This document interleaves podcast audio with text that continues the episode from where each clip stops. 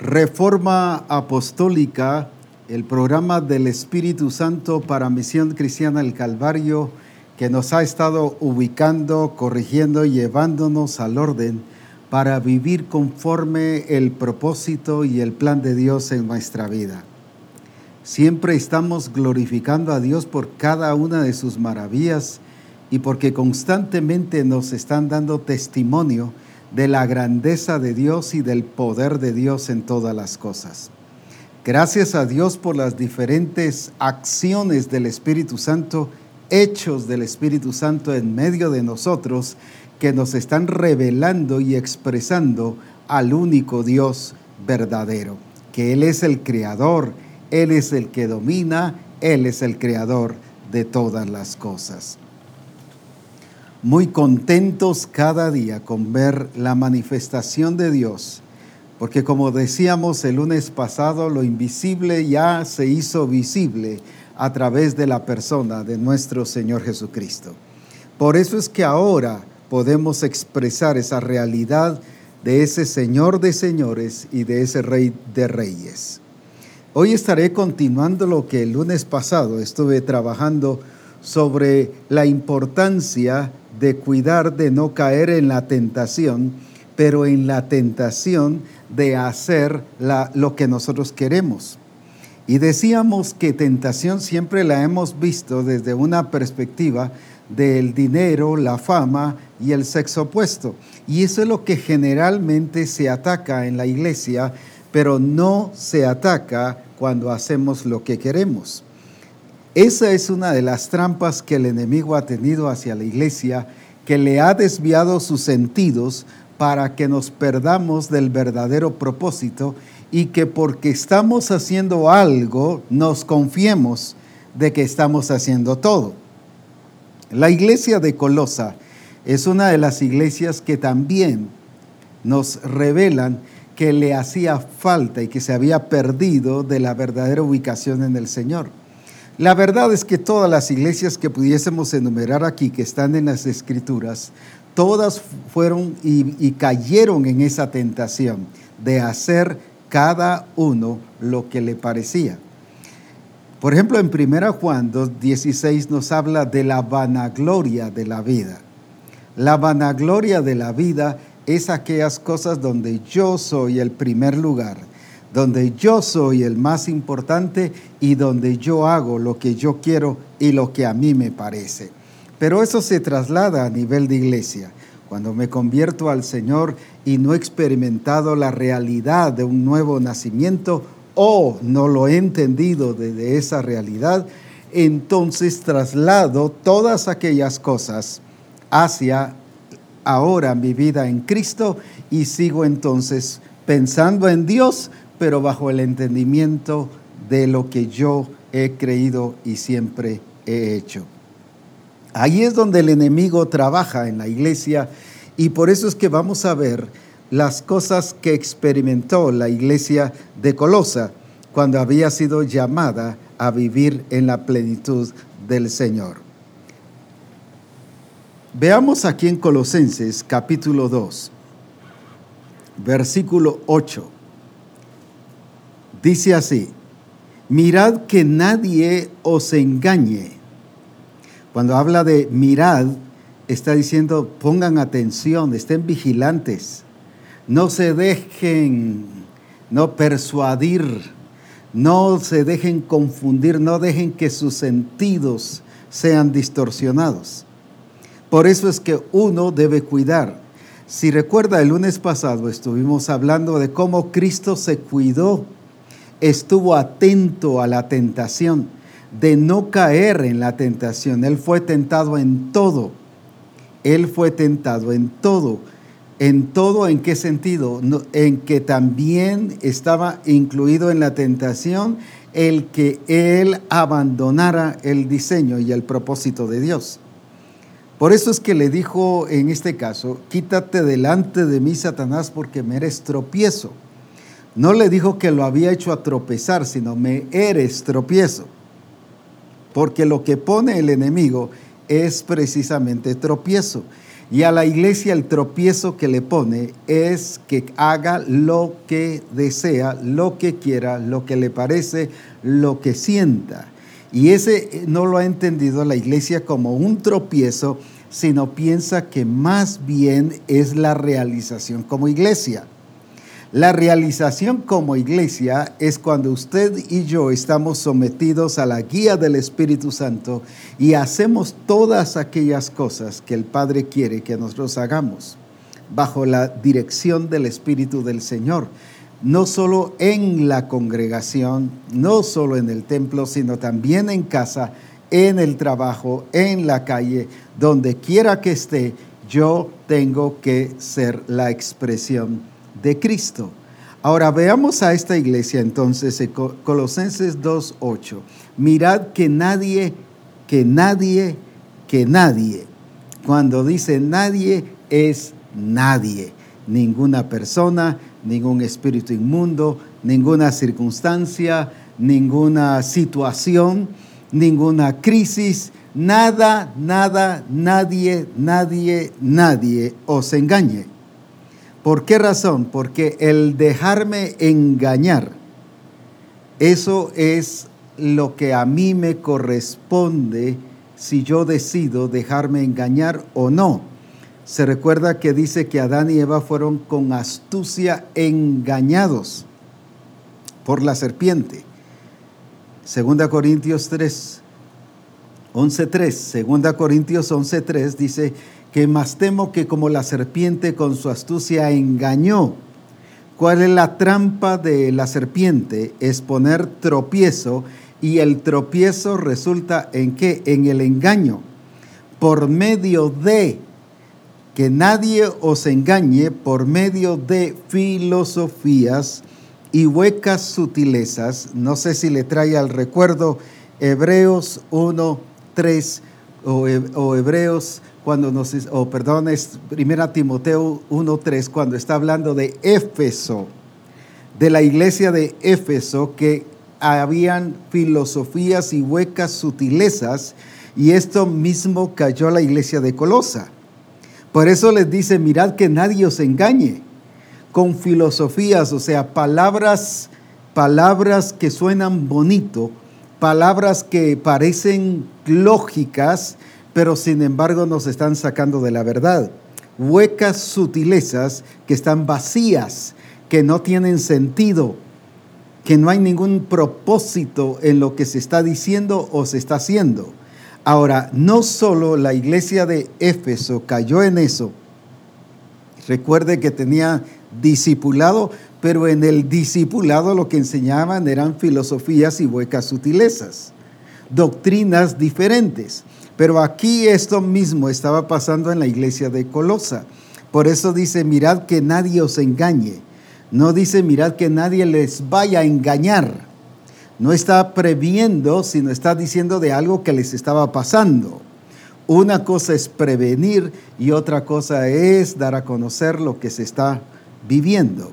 Y Pablo aquí les está diciendo lo que les está pasando a la iglesia de Colosa en este caso. Ahora viene y dice, mirad que nadie os engañe por medio de filosofías y huecas sutilezas según las tradiciones de los hombres, según cómo se acostumbra a hacer, según cómo ella es la cultura por hacer, y no según Cristo. ¿Qué está pasando aquí? Lo sacan de Cristo no dan la talla. Solo Cristo Jesús y solo en Cristo y por la obra del Espíritu Santo en nuestra vida es que somos santos y vivimos en santidad y alcanzamos la santidad. Pero al sacarnos de Cristo, fíjese que qué le pasó a la iglesia aquí. Vuelvo a repetir este versículo. Mirad que nadie os engañe por medio de filosofías y huecas sutilezas, según las tradiciones de los hombres, conforme a los rudimentos del mundo y no según Cristo, que estaba pasando con la iglesia de Colosa. Los habían sacado no de estar conformados a Cristo, sino conformados a los rudimentos del mundo. Por eso es que en el capítulo 3 y versículo 1, Pablo les dice, si habéis pues resucitado con Cristo, si habéis pues, si habéis pues, o sea, no se nota que se esté viviendo la vida según Cristo. Ahora, ¿por qué? Porque aquí nos dice por qué. Porque ellos habían permitido los rudimentos del mundo ellos habían permitido las tradiciones de los hombres, las filosofías huecas y, las huecas sutilezas y las filosofías que estaban dañando y afectando sus vidas, aparentando guiarles a través del razonamiento y de la lógica, a través del humanismo, a través de ideas bonitas y conceptos bonitos, pero sin embargo los había sacado de Cristo los rudimentos del mundo y no según Cristo. Nadie puede dar la talla ni puede ser santo si no es a través de la persona de Cristo, porque es su naturaleza. La naturaleza de Cristo es santa, tiene santidad en la genética y santidad, y es solo a través de vive Cristo en mí que yo puedo ser santo. Y cuando me saca de Cristo, entonces yo en ese momento dejo de dar la talla y dejo de ser santo. Ahora dice, porque en Él, hablando de Cristo, habita corporalmente toda la plenitud de la deidad.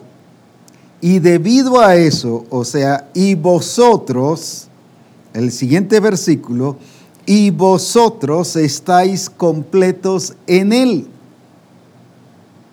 Vosotros estáis completos en Él, que es la cabeza de todo principado y, de y potestad.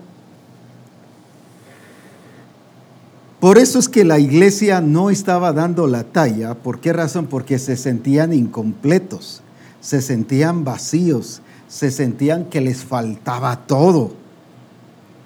Ahora, la escritura dice que en Cristo estamos completos. Ahora, ¿por qué y desde qué momento estamos completos en Cristo? Ahora, cuando la naturaleza de Cristo viene a nuestra vida, en Él estamos completos. Lo que necesitamos es la expresión de Cristo para desarrollar y crecer en todos los sentidos para que de esa manera lo que está de Cristo en nosotros y nos ha dado esa plenitud de Cristo sea expresada en su totalidad.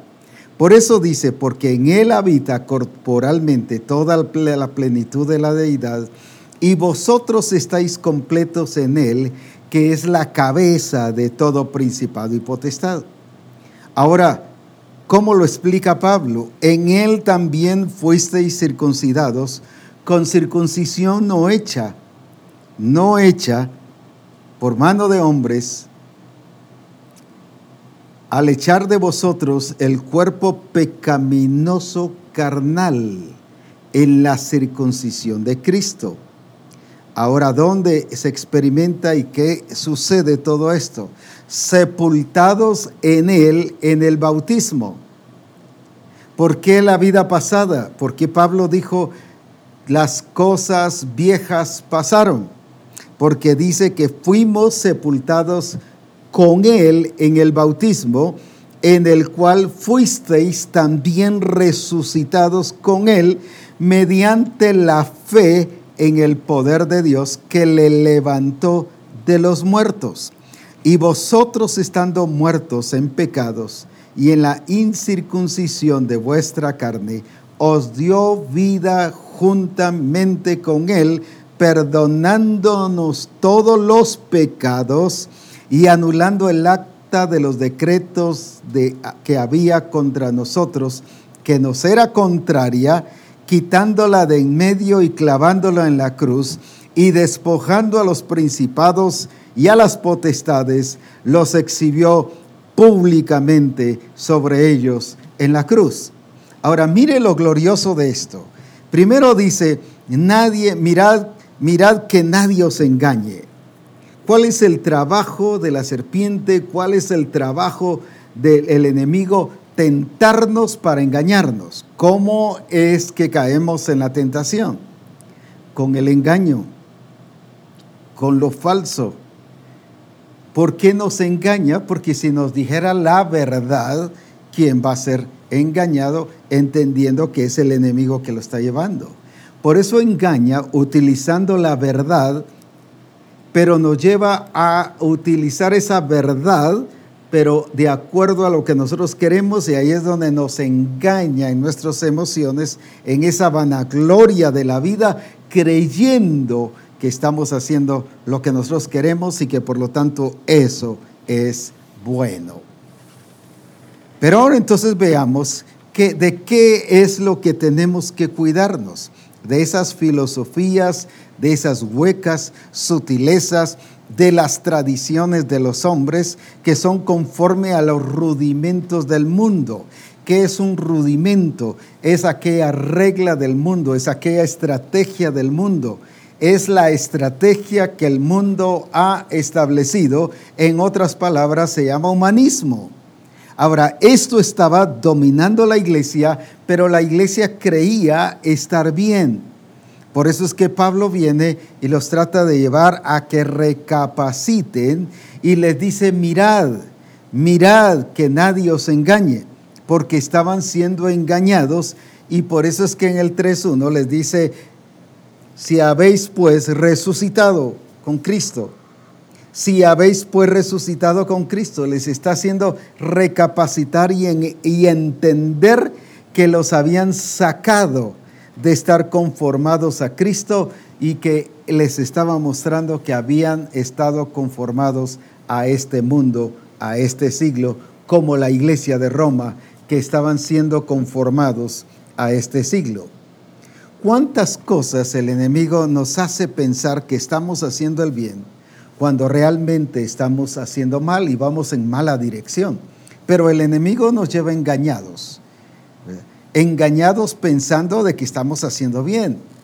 Volvemos al caso de Marta, que mirábamos el lunes pasado.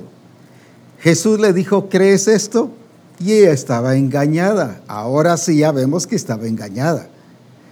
Sí creo, sí creo, sí tú eres el Cristo pero estaba engañada en la expresión de su fe, aunque estaba entendida en el conocimiento, estaba muy clara en lo que Jesús era, el Hijo del Dios viviente. Pero ella creía que por eso, valga la redundancia, que por eso era que creía. Sin embargo, a la hora de la prueba se dio cuenta que estaba engañada. ¿Cuántas veces nos creemos ser el esposo adecuado, el esposo de acuerdo al diseño, pero a la hora de la hora nos damos cuenta que no. Lo mismo la esposa, lo mismo los hijos, lo mismo el pastor, lo mismo la esposa del pastor, lo mismo el discipulador, lo mismo cualquiera de los cinco ministerios o los que tenemos dones. Pensamos que estamos bien, pero a la hora del momento de actuar y de que sea revelada la medida que tenemos, nos damos cuenta que no estamos dando la talla porque estamos cayendo en la tentación de la vanagloria de la vida. Porque si alguno es tentado, no diga que es tentado por Dios, porque Dios no tienta a nadie. Dios sí nos prueba, pero el quien tienta es el diablo. Ya dijimos que el diablo tienta para hacernos caer. Y por eso Jesús o el Señor Sí, cuando le habló a Juan en, en Apocalipsis y le dio la revelación, le reveló que la iglesia de Éfeso estaba caída. Como nosotros dijéramos, pero una iglesia, toda una iglesia caída, toda una iglesia que se había sido sacada, era ajena al Señor. Y aquí en Colosenses nos dice que no es según Cristo, o sea, no según las reglas, el régimen del Espíritu, lo que el Señor ha establecido. Por eso es importante el cuidar. Ahora, ¿de qué nos está hablando aquí? Porque los hermanos de Colosa, a pesar de que se les había dicho, no habían entendido que en Cristo, porque en Él habita corporalmente toda la plenitud de la deidad. En Él habita corporalmente, o sea, cuerpo, alma y espíritu. Cuerpo, alma y espíritu, completo, porque en Cristo estáis completos. Lo mismo pasaba con los de Éfeso. ¿Qué pasa aquí en el libro de Efesios? Libro de Efesios, capítulo 3 y versículo 19. Nos habla precisamente de qué? De que alcancemos aquello que el Señor nos ha dado. Efesios 3, 19.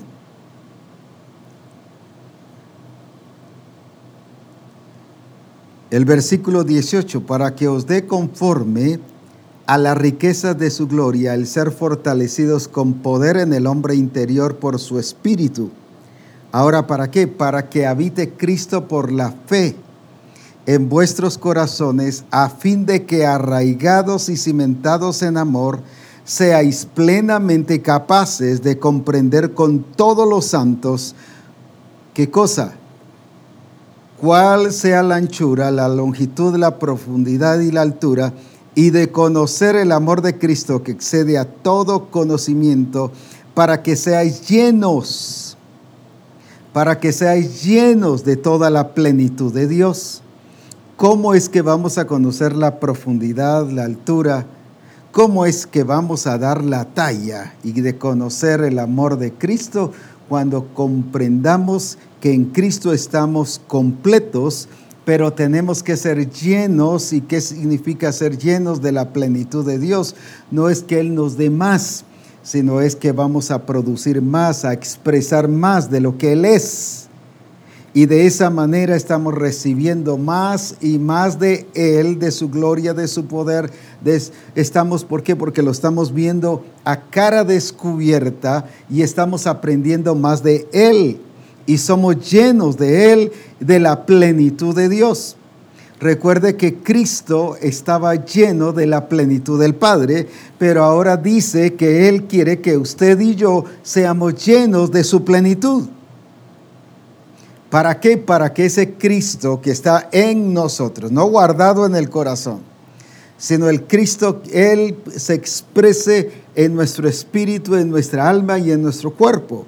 Porque Cristo tenía la plenitud de Cristo del Padre, pero como corporalmente, o sea, todo su cuerpo, todo su ser, cuerpo, alma y espíritu, estaba invadido con la gloria del Padre. A eso nos quiere llevar para que seamos llenos de toda la plenitud de Dios. Mientras más damos, más recibimos. Mientras más expresamos, más vamos desarrollando y creciendo de esa gloria del Todopoderoso en nuestra vida. Entonces, ¿por qué razón viene ahora el apóstol y le enseña a la iglesia de Colosa cómo era que podían cuidarse de no ser engañados? Por filosofías, huecas sutilezas, por las tradiciones de los hombres y por los rudimentos del mundo. ¿Cómo no iban a caer en la tentación? ¿Por qué no iban a caer en la tentación? Estoy hablando de la tentación de hacer las cosas como yo quiero, de acuerdo a mi razonamiento, de acuerdo a mi entendimiento, de acuerdo a lo que yo creo y hago las cosas como a mí me parece. Por eso se llama la vanagloria de la vida, el hacer lo que yo quiero. Ahora, ¿cómo es cuando yo entiendo que en Cristo estoy completo? En Cristo estoy completo, pero necesito expresar, expresar a Cristo en mi vida. Por eso dice, ya, ya no vivo yo, mas vive, mas vive, esa es expresión, Cristo en mí.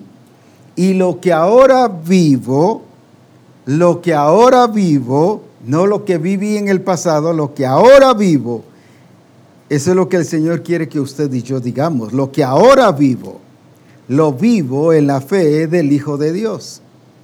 Qué importante es esto. ¿Por qué? Porque esto nos lleva a experimentar esa plenitud del Señor. Porque Él nos hizo capaces, nos dio su gloria y como mirábamos hace 15 días, que Él nos conoció, nos llamó, nos predestinó, nos llamó, nos justificó y nos dio su gloria. Ahora, pero ¿para qué? Para que tengamos su plenitud y que de esa manera podamos expresar en todo sentido la gloria de Jesucristo en nuestra vida. En otras palabras, sí somos capaces para dar la talla.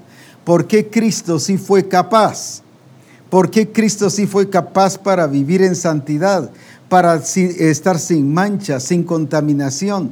No porque se fuese a esconder a alguna parte, no porque se fuera a meter a las montañas, no, fue porque Él sabía que era luz, Él sabía que era sal y por eso pudo expresar al Padre en todas las cosas, pero Él se cuidó de no contaminarse, Él se determinó a no dejarse afectar por ninguna de estas cosas. ¿Por qué? Porque estaba cuidando la naturaleza del Padre en él, la plenitud del Padre en él. ¿Qué es lo que el Señor quiere? Por eso dice, mirad, mirad que nadie os engañe. Ahí está la responsabilidad nuestra. Esa es la función nuestra. No es que ore que el Señor nos proteja y nos guarde para que no, no suceda tal cosa en nuestra vida que no sigamos los rudimentos del mundo, que el Señor evite y pare todas las, esas cosas de, de las filosofías y huecas sutilezas. No dice que es que oremos, es que cuidemos, que estemos vigilantes, que estemos sobrios y que no permitamos que estas cosas sucedan en nuestra vida, porque nos vamos a relacionar con la gente. No es que nos volvamos ermitaños, no es que nos volvamos montañistas, no es que nos vayamos a un monasterio y nos escondamos ahí, nos refugiemos. No, somos luz y sal hacia las naciones. Ahí es donde el Señor nos está llevando a que seamos cuidadosos. Esa es la responsabilidad nuestra. Él nos dio su plenitud, Él nos dio su gloria. En Cristo estamos completos y Él quiere llenarnos más y más y más de Él a través de la expresión, pero mi responsabilidad es mirar que nadie me engañe esa es mi responsabilidad. Es que me engañaron porque me dijeron. Es que se dijo tal y tal cosa, por eso me engañaron. No, usted está siendo engañado porque quiere y porque está permitiendo ser engañado. No es porque el mundo está diciendo tantas cosas. El mundo lo sigue diciendo. Las circunstancias siguen. Pero Jesús no fue contaminado. Él se cuidó porque sabía que tenía que presentarse como un cordero sin mancha y sin contaminación. Usted y yo sabe que tenemos que presentarnos ante Él, no como un cordero, pero sí como una iglesia sin mancha y sin contaminación. Usted sabe que tenemos que presentarnos ante Él como esto. Ahora nuestra responsabilidad es comprender que Él nos dio su plenitud, que Él nos dio su gloria, la gloria que me diste yo se las he dado. Usted y yo estamos habilitados y capacitados para dar la talla. ¿Qué es lo que corresponde ahora? Mirar, cuidar, estar vigilantes, estar sobrios, que nadie nos engañe. Ahora, ¿por qué? Porque el engaño viene con astucia, viene con piel de oveja viene aparentando que es la verdad cuando no es la verdad. Viene solo a enseñarnos conocimiento, filosofías, puras filosofías, pura ideología. El Evangelio no es ideología, el Evangelio es poder de Dios. Por eso es que no, el Señor no me lleva a seguir ideologías, el Señor me lleva a seguir la vida de Cristo en mí y a expresar su gloria y su poder. No es a seguir huecas sutilezas, sino a vivir la realidad de la vida en Cristo que me transforma y me lleva a vivir plenamente en el poder de Dios. Ahora, ¿por qué Cristo entonces dio la talla y fue santo? actuó en santidad en toda su manera de vivir, en todos sus actos. en sus relaciones con los demás, en su relación con sus padres, eh, en este caso José y María, eh, en relación a los discípulos. ¿Por qué actuó en santidad en todas las cosas? Porque él entendía que tenía la plenitud del Padre. Usted y yo tenemos la plenitud de Cristo. Por eso es que en Efesios 1, 22 y 23 habla de que la iglesia, que es el cuerpo de Cristo, es su plenitud. Es su plenitud, tiene su gloria, tiene su poder. Por eso es que podemos vivir de acuerdo a, la gloria de Dios. Y aquí en estos mismos versículos dice que nosotros fuimos, fuimos llenos de esa plenitud porque fuimos sepultados juntamente con Él, pero también resucitamos juntamente con Él. Por eso es que es válida, válida la capacidad, válida la habilitación que Él nos ha dado, porque nos ha puesto su naturaleza. Volvemos entonces a lo que decíamos anteriormente, no tenemos excusa, no podemos escondernos bajo una filosofía, ideología, tratando de aparentar que estamos viviendo la verdad cuando no la estamos viviendo. Si algo Dios quiere es que podamos vivir la verdad de Dios tal y como el Señor dice que la debemos de vivir y de expresar. ¿Pero por qué? Porque Él ya nos habilitó, Él ya nos capacitó, pero ahora tenemos que mirar, mirar. ¿Cuántas veces en el caso de Jesús quisieron desviarlo. Veamos el caso de, de Jesús cuando hizo el primer milagro. Viene María y le dice, vino no tienen. Vino no tienen. En otras palabras, se les acabó el vino. ¿Qué problema? Sonaría como falta de planificación Sonaría como que, ¿qué pasó? Les vino más gente que de lo que esperaban, pero se les acabó el vino. Y Jesús le dijo, ¿qué tienes conmigo, mujer? Todavía no ha llegado mi hora. Al rato sí ya hizo el milagro. No era que se estaba oponiendo a lo que María le estaba diciendo, sino era que la estaba colocando en su lugar porque no solo es por hacer, sino también tenemos que cuidar el tiempo en que hacemos las cosas. El tiempo en que hacemos las cosas. Fíjese que Jesús no cayó en la trampa. Va a sonar un poquito raro o fuerte esto, pero en la trampa que le estaba poniendo el enemigo a través de su mamá. Porque si Jesús hubiera actuado antes de tiempo, él ya no hubiera sido el cordero sin mancha y sin contaminación. Él ya hubiera llegado afectado. Él ya hubiera llegado bajo otro diseño, el de su mamá, pero no el del Señor. El, el asunto está que nos dejamos llevar por la astucia del enemigo en relación a tiempo. Si leemos Hebreos 5:12, porque debiendo ser ya maestros por causa del tiempo, ellos no pusieron atención al tiempo. No, si estamos haciendo lo que el Señor quiere, pero ahí vamos paso a paso. Hermano, compréndame, mire, yo voy paso a paso, déjeme hacer las cosas como yo pueda en su momento. Y sí, por eso dice que estaban niños y que estaban y que necesitaban leche. Eso dice ahí en, Hebreos 5, 13 y 14, que eran inexpertos. Una cosa es ser incapaces y la otra es ser inexpertos, faltos de experiencia. No eran profesionales en la realidad de su vida, en la expresión de la vida de Cristo. No hablo de profesionales en relación a algo todo mecánico y todo bien hecho en el sentido humano, estoy hablando de esa excelencia y de esa exactitud. Ahora, ¿en qué estaban cayendo en la tentación? Jesús fue probado en esto. Y uno dice, no, no, no, ahí no fue ninguna prueba, ahí no fue ninguna tentación, más bien. No, no, no, ahí no estaba siendo tentado, solo era algo que viene María y le estaba haciendo ver. Ahí está razonando y su lógica le dice, no, no, no era. Sin embargo, en la afirmación de Jesús dice, no ha llegado mi hora.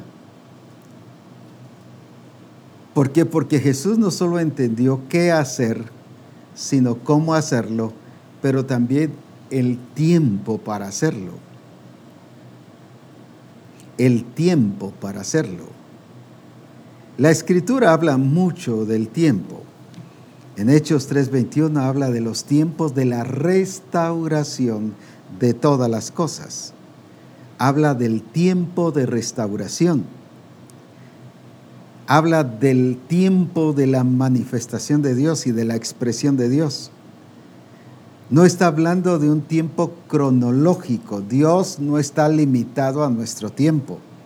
Él tiene su tiempo, pero Él quiere que nosotros vayamos al ritmo del Espíritu Santo, que vayamos bajo la guía del Espíritu Santo, que vayamos bajo ese ritmo donde el Espíritu Santo nos está guiando a hacer las cosas. Lo explico de esta manera. En Mateo capítulo 4, igual Lucas 4, nos está hablando de la tentación de Jesús. Y dice que fue llevado por el Espíritu al desierto para ser tentado.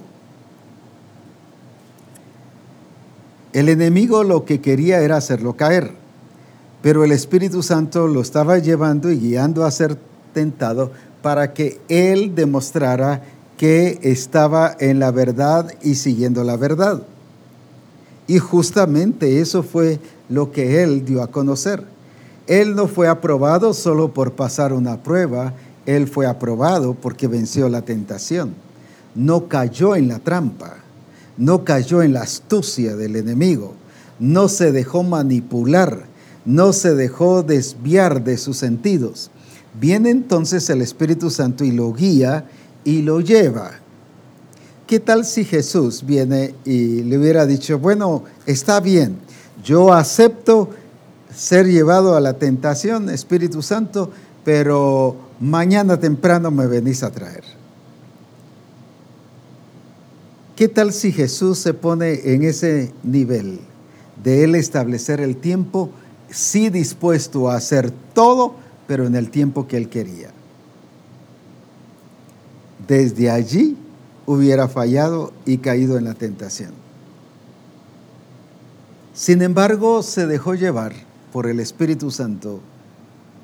Vea qué importante, la guía del Espíritu Santo no es solo seguir directrices, es seguir el tiempo, es seguir el tiempo, el tiempo de Dios.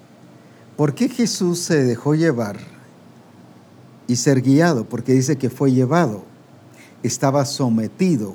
El sometimiento no tiene que ver solo con que yo estoy haciendo las cosas.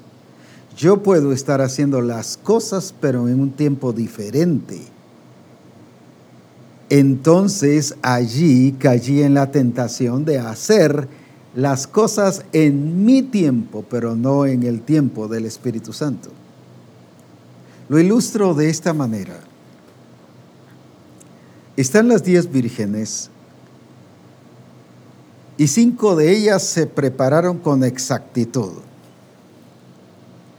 Las otras cinco sí se prepararon, llevaron lámpara, llevaban aceite, sus lámparas estaban encendidas, eran vírgenes, todos los requisitos que las demás también estaban cubriendo. Lo que no se percataron fue del tiempo sí llevaban todo, pero no previeron que pudo haber una tardanza, mientras que las otras sí. Ahí habla de mirar, de vigilar, de estar sobrios.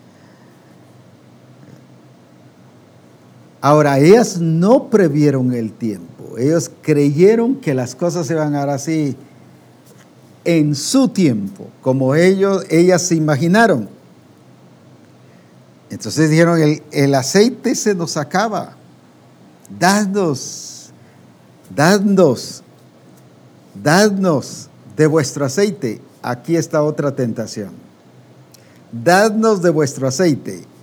¿Qué hubiera dicho usted? No, pues hay que entender la gente y pobrecitos, hay que ayudarlos. Dadnos de vuestro aceite. ¿Y cuántas personas se quedan sin aceite por dárselos a los demás? ¿Cuántas personas se dejan sin se quedan sin prosperar por dárselos a los demás? No estoy diciendo que no ayude a la gente. Debemos ayudar a los demás. Es, es el diseño ayudar a los demás.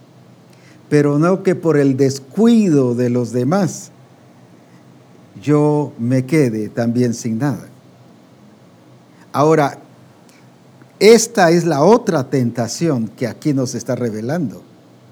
No solo la tentación de que no cuidaron el tiempo.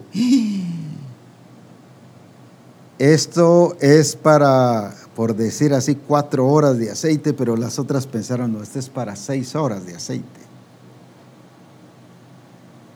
Ellas lo hicieron a lo que ellas creían que debía ser el tiempo, pero las otras cinco estaban pensando en la llegada del esposo, pensaron en él, en el tiempo de él, no en el tiempo de ellas. Eso es caer en la tentación. Pero también caer en la tentación es, debido a eso, dadnos de vuestro aceite. ¿Y qué dijeron ellas? No, si les damos de vuestro aceite, nosotros también nos vamos a quedar sin aceite, pues. Usted diría, pero qué malas, no sean, no hombre, no sean así. No, pero no sean qué mala onda y, y miren, necesitamos, ya va a venir el esposo, hombre, ya va a venir.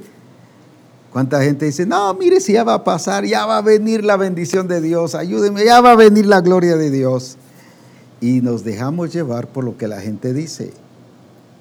O sea, de que sí viene, sí viene, la gloria de Dios, pues. Pero nos estamos dejando llevar por lo que la gente dice y no nos damos cuenta que eso es caer en la tentación. Caer en la tentación y por eso es que ya no damos la talla, ya no tenemos la capacidad financiera o en este caso no iban a tener la capacidad de tener luz, la capacidad de que sus lámparas estuvieran encendidas si les hubieran dado aceite a las otras. Sin embargo, las otras fueron sabias Dijeron, no, mejor vayan ustedes y traen para ustedes y para nosotros. No hay problema. ¿Qué lección más importante? En otras palabras, les vamos a ayudar, sí, vamos a esperar aquí, pero sus problemas arreglenlos ustedes.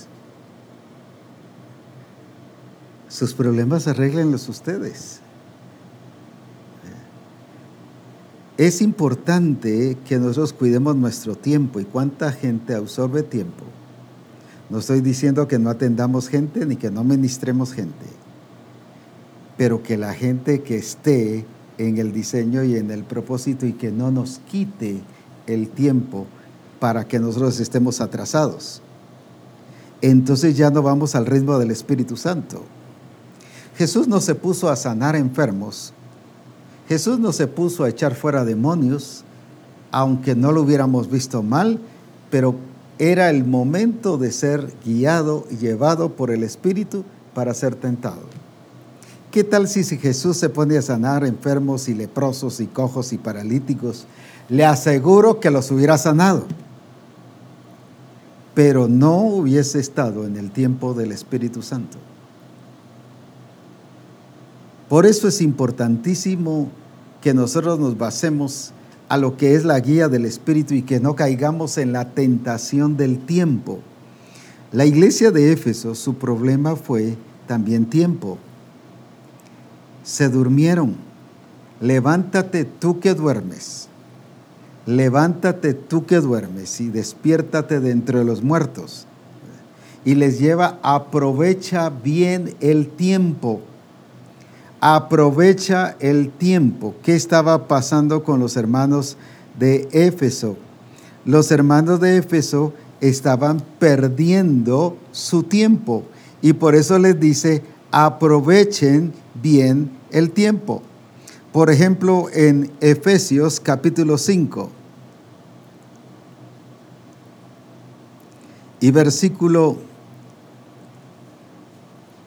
14, por lo cual dice, despiértate tú que duermes, y levántate de los muertos y te alumbrará Cristo. Mirad otra vez, mirad lo que estábamos viendo en la iglesia de Colosa. Mirad que nadie os engañe.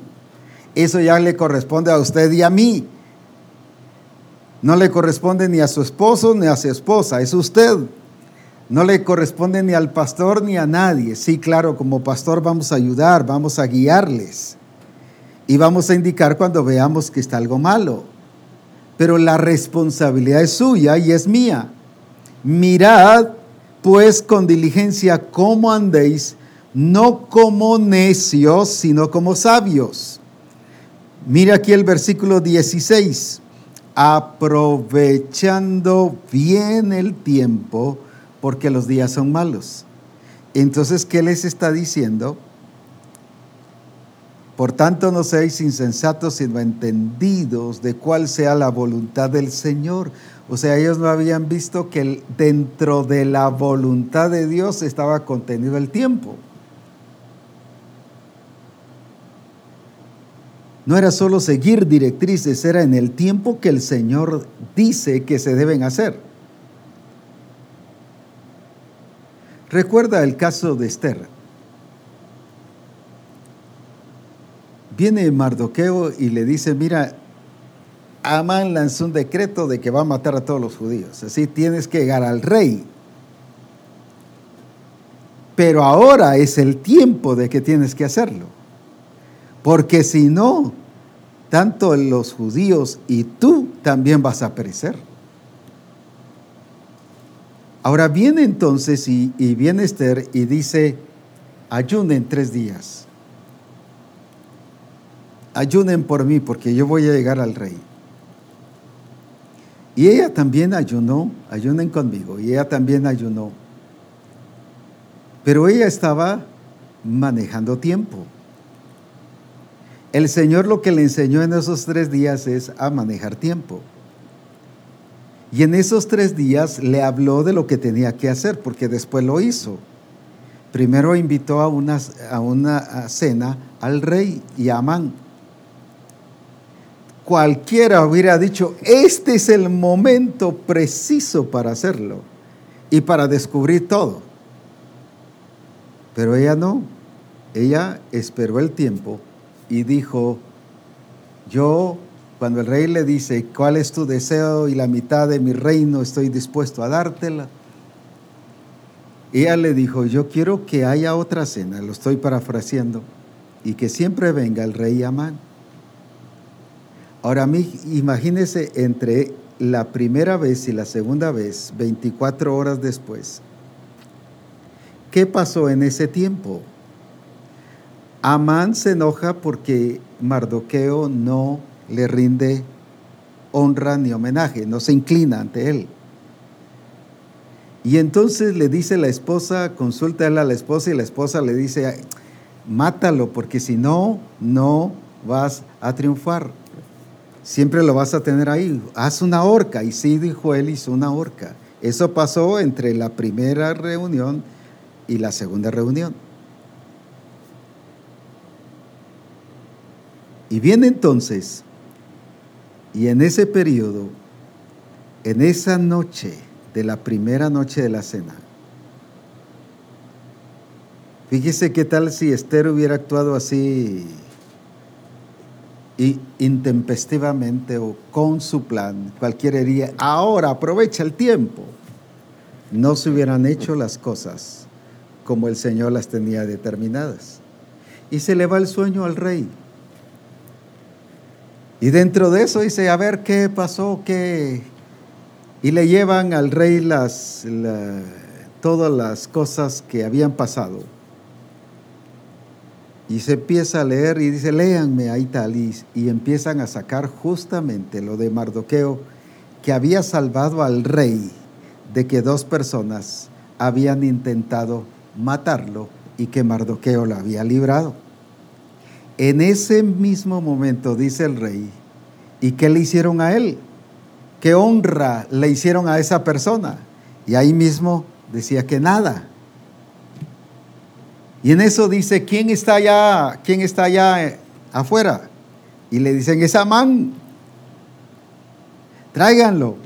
Y según Amán creyó que iba a honrar al, que el rey lo iba a honrar a él.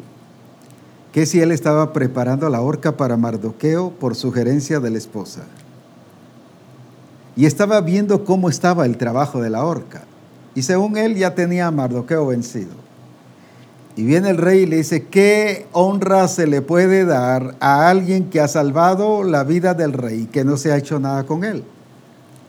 Y viene Amán y dice pues que se le lleve en el caballo real y se le ponga la corona y todo lo demás contenido en ello. Y que se vaya proclamando en todas las calles que el rey estaba honrando a esa persona. Según Amán creyó que era él. Y por eso fue que él dio esa asesoría. Pero en eso viene y entonces le dice, trae la corona, trae el vestido real, trae el caballo y vas a honrar a Mardoqueo. Pero ¿cómo? Fíjese que eso fue entre la primera cena y la segunda cena. ¿Qué tal si hubiera actuado de una manera improvisada o intempestiva o alocadamente Esther? eso no hubiera pasado. Y todo avergonzado llega y lo van a traer porque ya se llegó la hora de la cena, el segundo día. Y viene entonces y, y le dice el rey nuevamente a la reina, bueno, ¿y qué? ¿Qué? ¿Cuál es tu deseo? La mitad de mi reino te lo puedo dar. Y viene ahí entonces, hasta ahí la segunda cena le descubre al rey que ella era judía y habla de su pueblo. Y él dice, ¿quién tramó todo eso? La muerte de los judíos. Porque ahora estaba violentando a su esposa, la reina. Y dice, es este Amán. Y esa misma horca que habían preparado para Mardoqueo, que Amán mismo había preparado para Mardoqueo, fue la horca que a él le sirvió. ¿Qué tal si lo hubiera hecho la primera noche? No hubiera salvado a los judíos, Amán no se hubiera muerto, el mentiroso no hubiera sido descubierto,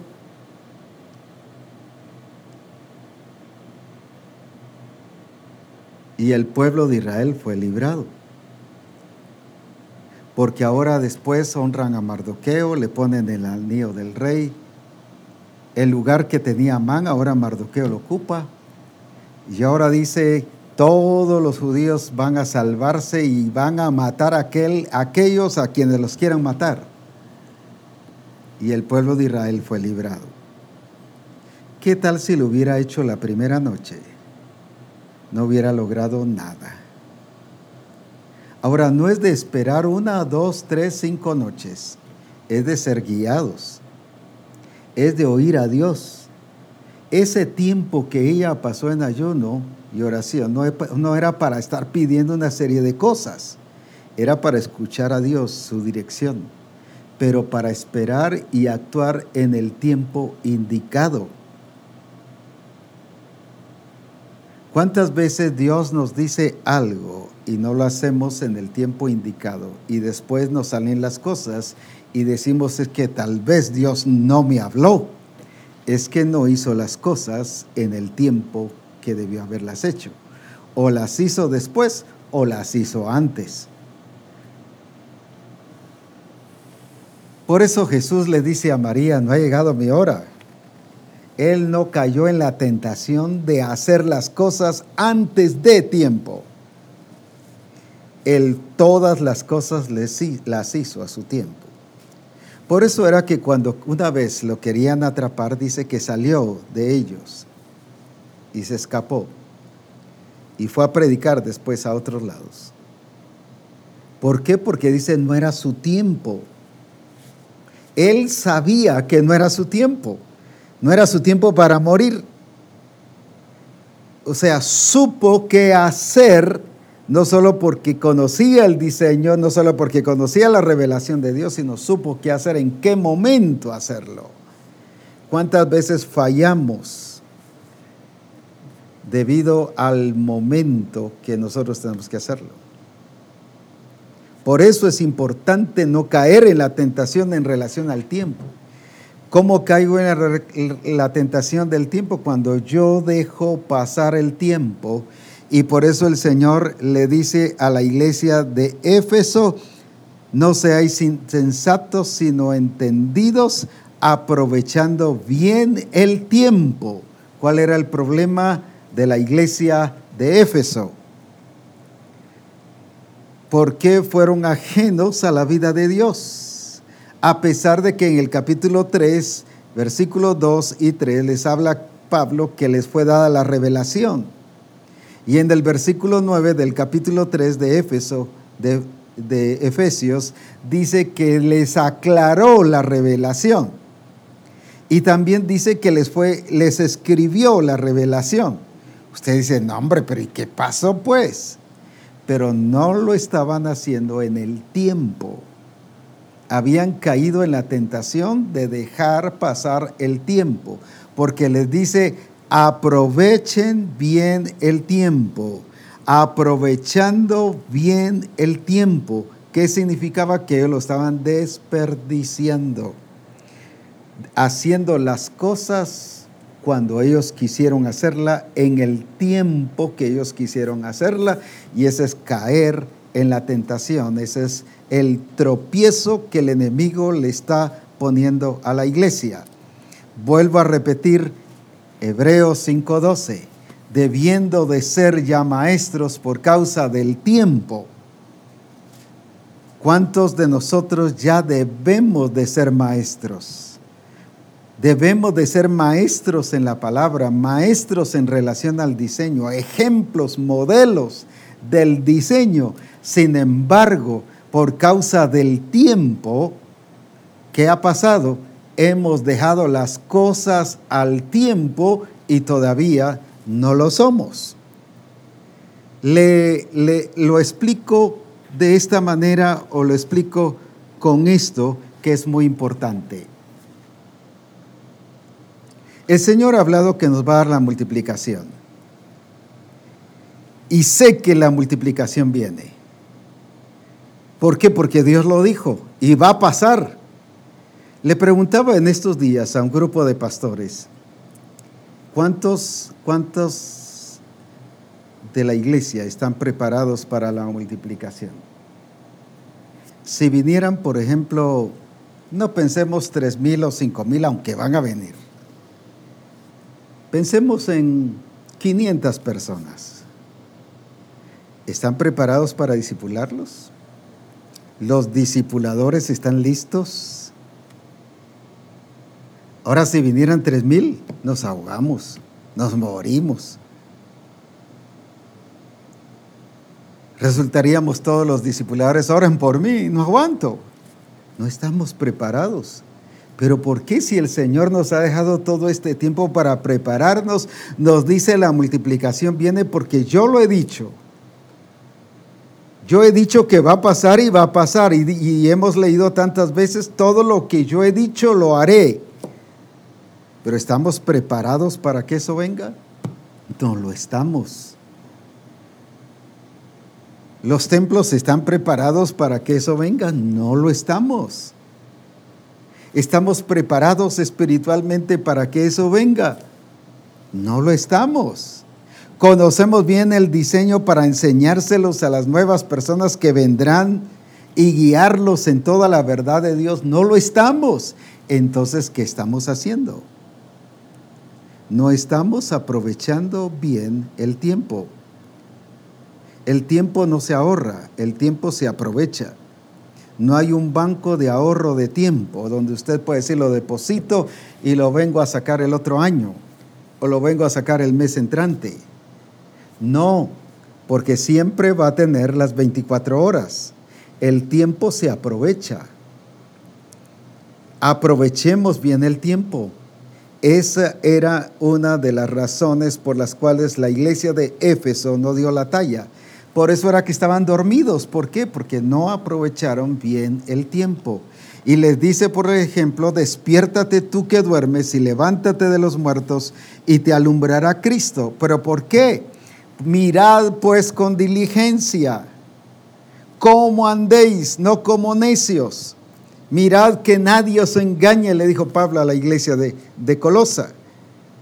¿Pero por qué? Porque ellos se habían distraído no solo haciendo otras cosas, sino eso les hacía perder el tiempo.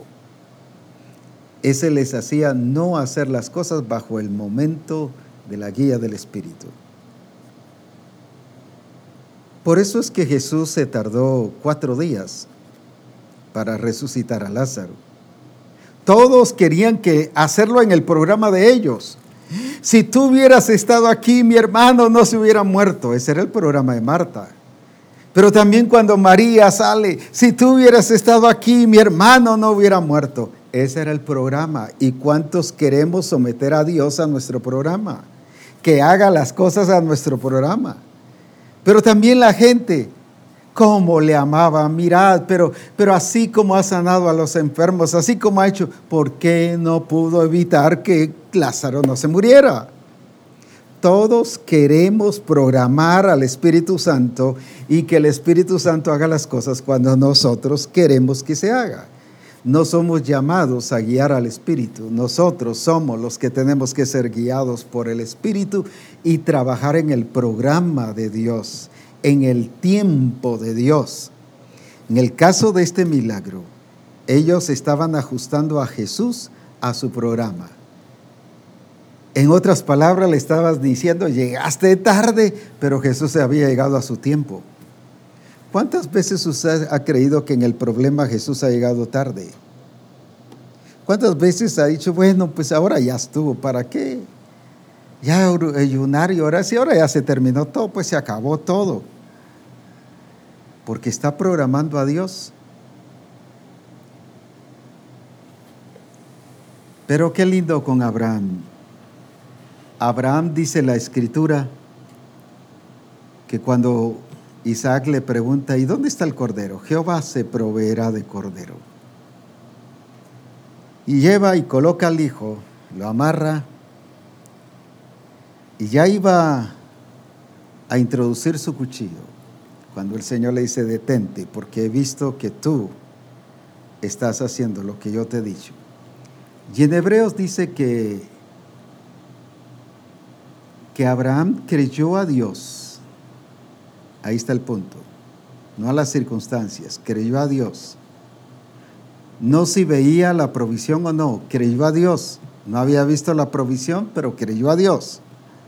Algunos quieren creer a Dios después de ver la provisión. No, no. Abraham creyó a Dios, dice la escritura, y sabía que aún dentro de los muertos levantaría Isaac. O sea, para Abraham no era el final la muerte. Para Marta sí fue el final la muerte. Si tú hubieras estado aquí, mi hermano no hubiera muerto. Pero ahora ya hiede, ya es de cuatro días, ya no se puede. Queremos meter en nuestro tiempo a Dios. Y esa es la trampa del enemigo con la iglesia hoy día. Quiere la iglesia que el Espíritu Santo trabaje en el tiempo de la iglesia, cuando es la iglesia la que debe moverse en el tiempo del Espíritu Santo. Por lo tanto, lo que el Señor nos dice hoy es, despiértate tú que duermes y levántate de los muertos y te alumbrará Cristo. Mirad pues con diligencia cómo andéis, no como necios, sino como sabios. El sabio que hace, aprovecha el tiempo. Recuerde que no se puede ahorrar tiempo, el tiempo se aprovecha. Y no es el consejo del Espíritu Santo, es la directriz del Espíritu Santo que Misión Cristiana del Calvario debe aprovechar el tiempo. Lo contrario de aprovechar es desperdiciarlo. Y la tentación del enemigo nos lleva a desperdiciar el tiempo. para que nos suceda como las cinco vírgenes, que cuando llegan demasiado tarde, la puerta cerrada, porque no manejaron bien el tiempo. No manejaron tiempo. Tiempo no solo en estar a la hora en punto, sino tiempo en calcular que todas las cosas que se hicieran cubrieran el tiempo necesario. Aceite para que alcanzara tales horas. A eso me refiero. Tiempo. Eso es lo que el Espíritu Santo nos dice hoy. Y vamos a dar la talla, pero no caigamos en la tentación del enemigo. Si no, seremos con mancha y con contaminación y no seremos la iglesia gloriosa. Pero Dios nos ha habilitado para que usted y yo seamos. ¿Cómo? Aprovechando bien el tiempo y no cayendo en la tentación de hacerlo a nuestro tiempo y segundo, de proclamar, de programar al Espíritu Santo en nuestro tiempo.